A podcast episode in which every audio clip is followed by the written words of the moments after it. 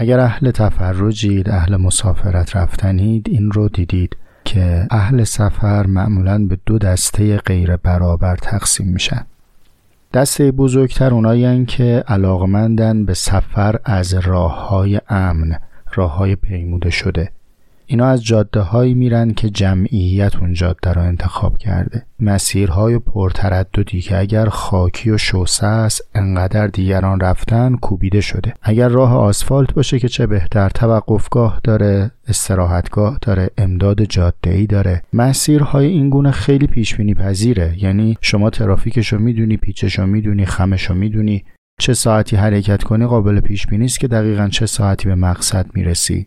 و اگر قرار باشه در دو کلمه سفرهای اینچنین توصیف بشه سفرهایی که می‌تونه بسیار امن و پیش بینی پذیر به سرانجام برسه. اگر این گروه رو گروه آنرود بدونیم گروهی که بر جاده و در مسیر در راه ریل گذاری شده حرکت می‌کنن نقطه مقابل گروهی از اهل سفرن که اتفاقا تعداد کمتری از مسافران رو تشکیل میدن. اینها بکر پیمان خارج از جاده مسیر میرن. به تعبیر خودشون آفرود میرن جایی که جاده نیست حرکت می‌کنن. تقریبا تمام مزایایی که تا الان گفته شد رو این گروه ندارن. یعنی مسیر پیش بینی ناپذیره. اگر توی جاده لنگ بمونن سخت می‌تونن کمک پیدا بکنن مگر اینکه خودشون یک تیم باشن همراه داشته باشن. اصلا علت اینکه آفرود رو تیمی میرن برای اینه که یک حد اقلی از آدم ها با هم همراه شده باشن. حادثه در پیمایش آفرود یک اتفاق غیر معمول نیست بلکه روال حادثه دیدنه. در ازای این خطرات چه امتیازی حاصل میشه که جماعتی ترجیح میدن با این مخاطره ها به سفر برن اما تن به جاده امن ندن؟ ماجرا زیر سر کشف حز کشف لذت بکر دیدن لذت نو دیدن. شور مواجهه با امر تجربه نشده. این لذت لذت عجیب و غریبی است در جان و نهاد آدمی. از این سطح خرید کردن و بازار پیمایی که دل خیلی ها رو خنک می‌کنه این میل به نودیدنه تا کشورگشایی حاکمان. از ذوق یک دانشمندی که سر به آزمایشگاه خودش برده و لحظه به لحظه چشم دوخته به یک تلسکوپ به یک میکروسکوپ به یک ذرهبین به دفتری که داره محاسباتش رو می‌نویسه بگیرید تا کسی که چه بسا بهای خبتی رو میده بهای یک اشتباه رو میده و نامش میشه خائن عهدی رو میشکنه برای اینکه سوی دیگری تازگی تجربه کنه. میل به نوخواهی میل به تجربه امر تجربه نشده چنان پرقدرته که هزینه های گذاف و عمرهای بسیاری رو به خودش صرف کرده. چه جانها چه زندگیها چه عمرها که صرف شده چون بعضی از ما خواستیم که پا بذاریم در منطقه بکر. بعضی از ما خواستیم چیزی رو ببینیم که جز ما ندیدن یا لاعقل چیزی رو ببینیم که خودمون پیش از این ندیدیم. اگر نبودیم میل نوخواهی و کشف انسان همواره متوقف میمون و توقف بزرگترین معصیت در این هستی است. آنچه که تا اینجا گفتم مقدمه بود. مقدمه برای آغاز برای نودیدن برای شروع.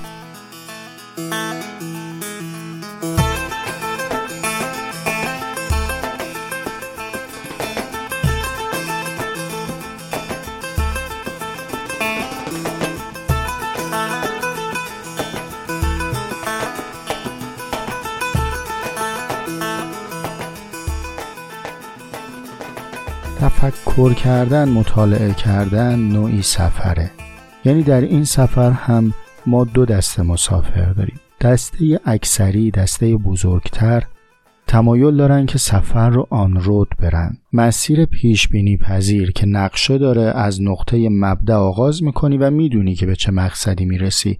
تو این راه اگر سوالی داشته باشی جوابی بخوای خیلی های دیگه این راه رو پیمودن و می‌تونن راهنماییت کنن.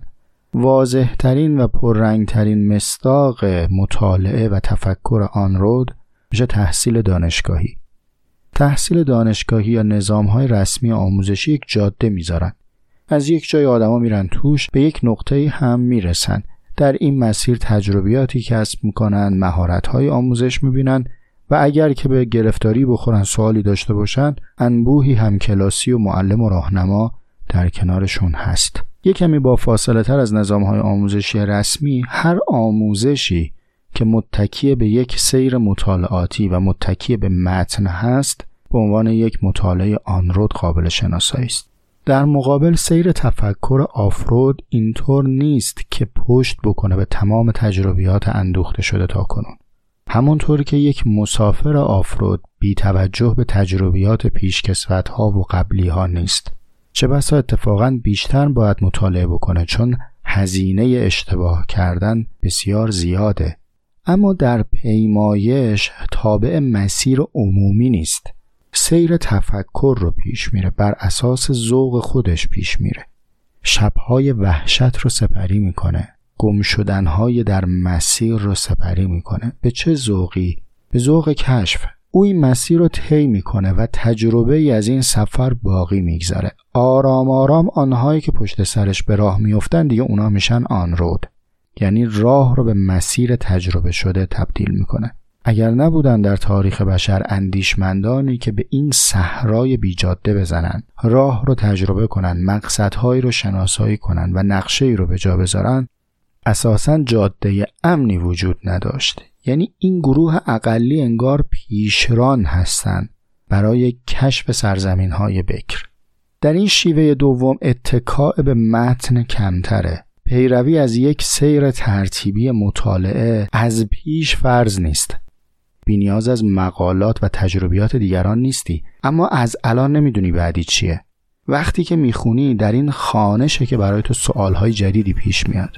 اگر پاسخ سوالها در کتابهای دیگری باشه میری کتاب می‌خونی. بر اساس چی؟ مطالعت. ولی ممکنه پاسخ جایی نباشه و ناگزیر باشه که ساعتها بنشینی و در خلوت خودت تعمل کنی.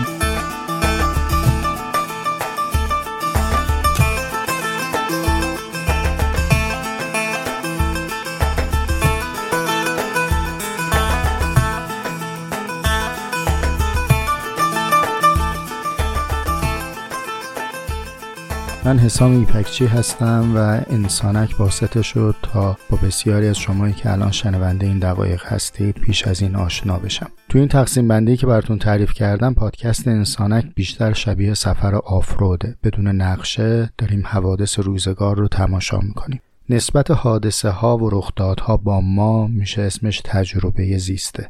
و در اونجا تجربیات زیسته رو با عمقی کمی بیش از معمول یک سال با هم گفتیم و شنیدیم. و اما حالا در مقدمه یک راه جدید قرار گرفتیم. بهانه ماجرا برمیگرده به چند هفته قبل در کانال انسانک یک نظرسنجی مطرح شد. سوال این بود اگر قرار باشه که یک متنی مبنای صحبت قرار بگیره و به بهانه اون تحفه تقدیم شما بشه و گفتگویی داشته باشیم در تعطیلات عید شما کدام متن رو انتخاب می‌کنید از جمعیت چند هزار نفری دوستان حاضر در کانال اکثریت با فاصله قاطعی نوشته جناب آرتور شوپنهاور با نام حکمت زندگی را انتخاب کردند. آرتور شوپنهاور از متفکرینیه که خیلی های دیگه تنه اندیششون ریشه در آراء او داره. مثل کی؟ مثل جناب فروید. مثل جناب نیچه. و بسیاری از اندیشمندان دیگه.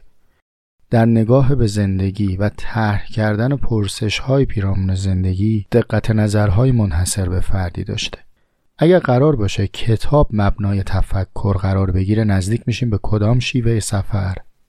به سفر در جاده. اما ما در این سفر هم می‌خوایم به سیاق خودمون به سبک خودمون جاده رو طی بکنیم. سریع گز نکنیم برای اینکه به مقصد برسیم. بلکه جاده رو لحظه به لحظه مقصد به مقصد تصور بکنیم حز بکنیم و پیش بریم.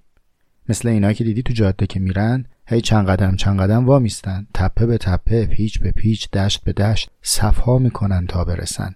بنابراین اگرچه مباحثی که خواهید شنید بر مبنای کتاب خواهد بود. کدوم کتاب؟ کتاب درباب حکمت زندگی ترجمه شده به قلم توانمند جناب آقای مبشری چاپ شده توسط انتشارات نیلوفر. اما در این خانش محدود به کتاب نخواهیم شد. علاوه بر این کتاب سایر کتاب های شوپنهاور هم کنار دست من هست. متن انگلیسی کتاب هم مورد رجوع هم هست. نمی‌تونم مدعی بشم که متن انگلیسی منبع اصلی است چون که آقای مبشری از متن آلمانی یعنی متن زبان اصلی کتاب رو ترجمه کرده. و شایسته تره که ترجمه یک فرد توانمند از متن اصلی مبنای تعمل باشه. برای این شیوه خانش هم یک نام انتخاب کردم. بهش میگم خانش تعلیفی تعلیف یعنی الفت ایجاد کردن میان دو چیز یا چند چیز. خانش تعلیفی یعنی چی؟ یعنی سه زل رو در کنار هم ببینیم. زل اول متن و تفکرات نویسنده است. زل دوم سایر اندیشمندان و سایر متفکرین است که چه بسا در این حوزه اندیشیده باشند و ما بتونیم ساق مقابل رو از تفکرات اونها بیاریم. زل آخر مثلث یا قاعده مثلث چیه؟ فهم ما اندیشه ما پرسش های ما.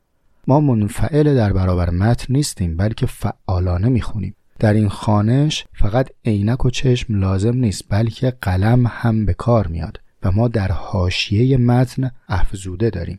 خانش تعلیفی حاصل الفت میان این سه و نه در برابر این کتاب بلکه هر خانشی رو پیشنهاد من این هست که به گونه تعلیفی بخوانید. و این رو آرام آرام با همدیگه مشق می‌کنیم. حالا چرا اسم این سفره شد می؟ به دلایل متعددی که نرم نرمک براتون میگم اما اولیش رو اینجا بگم. راه بلند رو باید با قدمهای کوتاه کوتاه پیمود. اندیشه عمیق رو باید جرعه جرعه خوند. اولین تلنگر می برای ما اینه که اینجا وادی سرکشی نیست بلکه وادی جرعه نوشی است. به همین خاطر می جرعه جرعه تقدیم میشه و جرعه ها طولانی تر از اون چیزی که الان میشنوید نیست. می رو از ابتدای سال 1400 می‌تونید بشنوید. از کجا؟ به مرور در شناسه های انسانک در تمام شبکه های اجتماعی خبرش درج میشه. فعلا واسطه شما و می کانال تلگرام انسانک و منتظر آغاز باشید در ابتدای سال 1400 قبل از اینکه از حضورتون مرخص بشم این نکته پایانی رو بگم. حز سفر به هم سفره اگر هستن کسانی که دوست دارید در این سفر همراه شما باشن یا متقابلا فکر می‌کنید شنیدن این کلمات برای اونها می‌تونه لذیذ باشه لطفا خبرشون کنید. چه بهتر که راه رو از ایستگاه آغازین با هم طی کنیم. وعده من و شما در سال جدید حرف جدید در می. سلام بر شما.